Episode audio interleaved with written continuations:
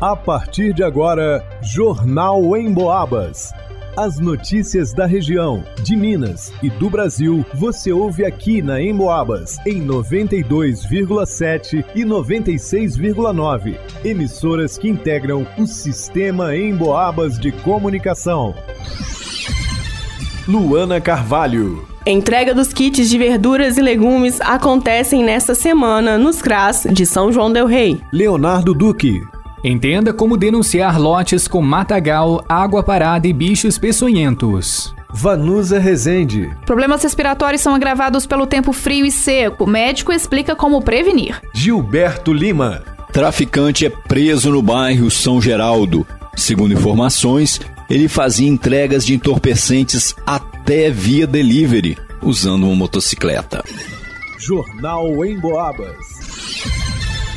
Através do programa de aquisição de alimentos, a Secretaria de Assistência Social beneficia mais de 100 famílias em vulnerabilidade social com kit de verduras e legumes. O programa tem como objetivo combater a fome e incentivar a agricultura familiar, ajudando as famílias que mais precisam. Para receber o kit, é preciso atender alguns critérios como ter cadastro único, renda per capita de no máximo 218 reais, ou participar do programa Criança Feliz do município. Para se cadastrar, é preciso procurar os profissionais do programa Criança Feliz da região do CRAS de sua abrangência. Os kits serão entregues em cada CRAS no município nas quartas-feiras úteis e a cada 15 dias. Para retirada, é preciso estar com a carteirinha de identificação e documento de identidade com foto, nos horários estabelecidos em cada CRAS. A próxima entrega no CRAS Tijuco será no dia 21 de junho, de 10 horas da manhã ao meio-dia. No dia 28 28 de junho, as entregas serão no CRAS do Senhor dos Montes, das 10 da manhã ao meio-dia, e no CRAS Matozinhos, das 13 horas às 15 horas. Para o Jornal em Boabas, Luana Carvalho.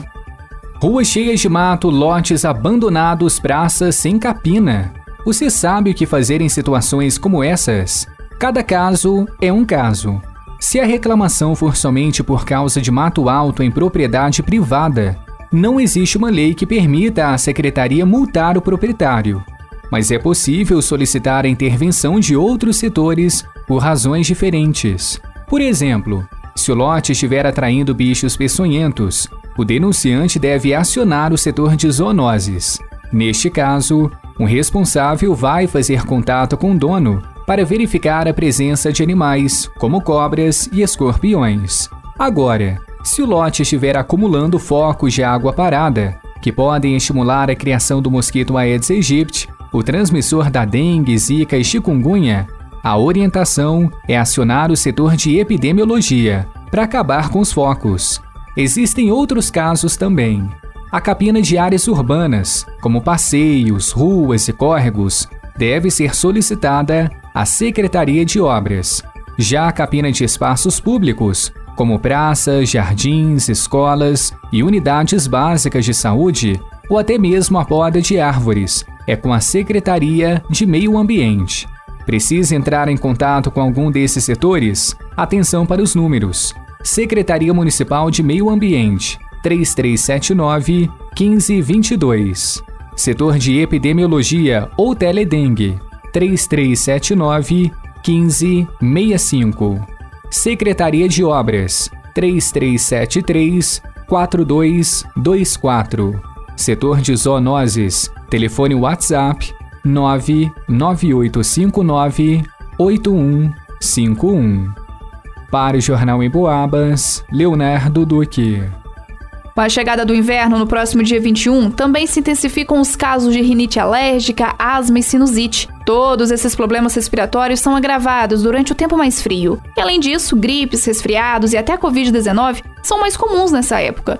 E seus sintomas incluem coriza, espirros e congestão nasal. Para lidar melhor com esses problemas respiratórios, o Dr. Geraldo Carvalho Júnior, médico e professor do curso de medicina da Universidade Federal de São João del Rei, a UFSJ, passa algumas orientações. Ele explica por que, que os casos são mais frequentes durante o tempo frio e seco. A gente tem alguns fatores que fazem esse tipo de esses problemas respiratórios é, se manifestarem mais no inverno. O primeiro deles é a questão do clima mesmo. Então, na verdade, o ar frio e seco ele é um ar ruim para o funcionamento do nariz, principalmente. uma das funções principais do nariz é aquecer e umedecer o ar.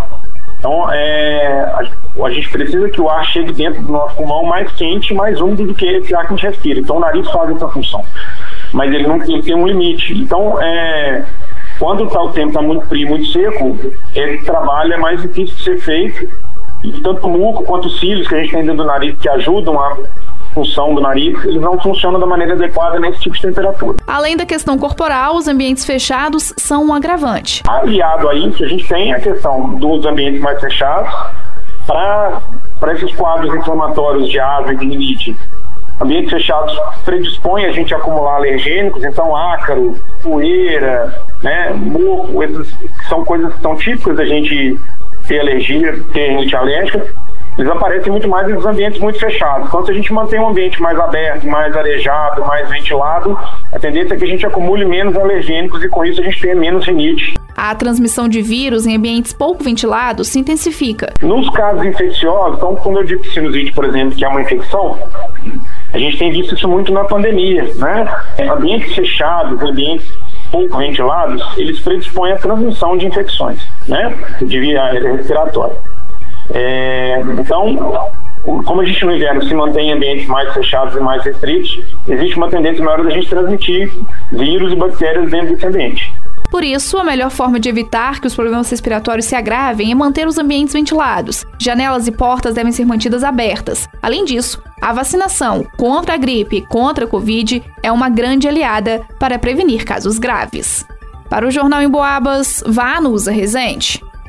Neste final de semana, mais precisamente na noite de sábado, por volta das 23 horas e 20 minutos, policiais militares deflagraram uma operação antidrogas após receberem diversas denúncias de que o indivíduo estaria realizando comércio de entorpecentes no bairro São Geraldo, nas proximidades da igreja. Antes da abordagem, os policiais fizeram o monitoramento do local, verificando que o suspeito, um homem de 39 anos trajava bermuda escura e uma blusa de moletom vermelha. Ele entregava algo às pessoas e recebia de volta alguma coisa que seria provavelmente o pagamento pela droga. No momento da abordagem, um casal estava próximo ao suspeito. Com esse casal, um homem de 31 anos e uma mulher de 26, nada de listo foi encontrado, sendo eles liberados. Já com o suspeito de 39 anos, foram encontradas três pedras de substância semelhante a crack no bolso da bermuda, juntamente com 45 reais, e também a quantia de 84 reais na carteira. O sujeito alegou que seria morador da Coab e estaria hospedado na casa do tio, na rua Urbano Ribeiro de Carvalho. A equipe foi então até o endereço indicado e fez contato com o proprietário, um aposentado de 66 anos que franqueou a entrada dos policiais no imóvel. No armário da cozinha da casa foram encontradas nove pedras de crack. Dentro do quarto do suspeito foi localizada a quantia de R$ 1.900 em dinheiro. E no forro de uma jaqueta, a quantia de R$ 4.900. Durante as buscas, chegou ao conhecimento da equipe que o suspeito também utilizava uma motocicleta para a realização do tráfico de drogas, usando o veículo como uma espécie de delivery para compradores que faziam contato com ele pelo telefone. Diante da informação, o telefone do infrator também foi apreendido. Uma advogada se fez presente durante o desfecho da ocorrência. Ao infrator foi dada a voz de prisão em flagrante pelo crime de tráfico ilícito de drogas, sendo ele apresentado à autoridade de polícia judiciária para as demais providências legais. Para o Jornal em Boabas, Gilberto Lima. Em pesquisa inédita do Cantar Ibope realizada em todo o interior de Minas Gerais, mais uma vez o rádio se destacou como um veículo que passa o dia conversando com um número enorme de pessoas. O motivo principal é porque você pode ficar ligado no rádio enquanto faz outras atividades. Por exemplo, segundo a pesquisa, 62% das pessoas ouvem o rádio em casa, Desses, 24% ligam o rádio ao acordar, 20% quando fazem atividades domésticas, 20% no trabalho, 18% no carro. Ou seja, é muita gente ligada no rádio o dia todo e muita gente ouvindo em Boabas, é claro.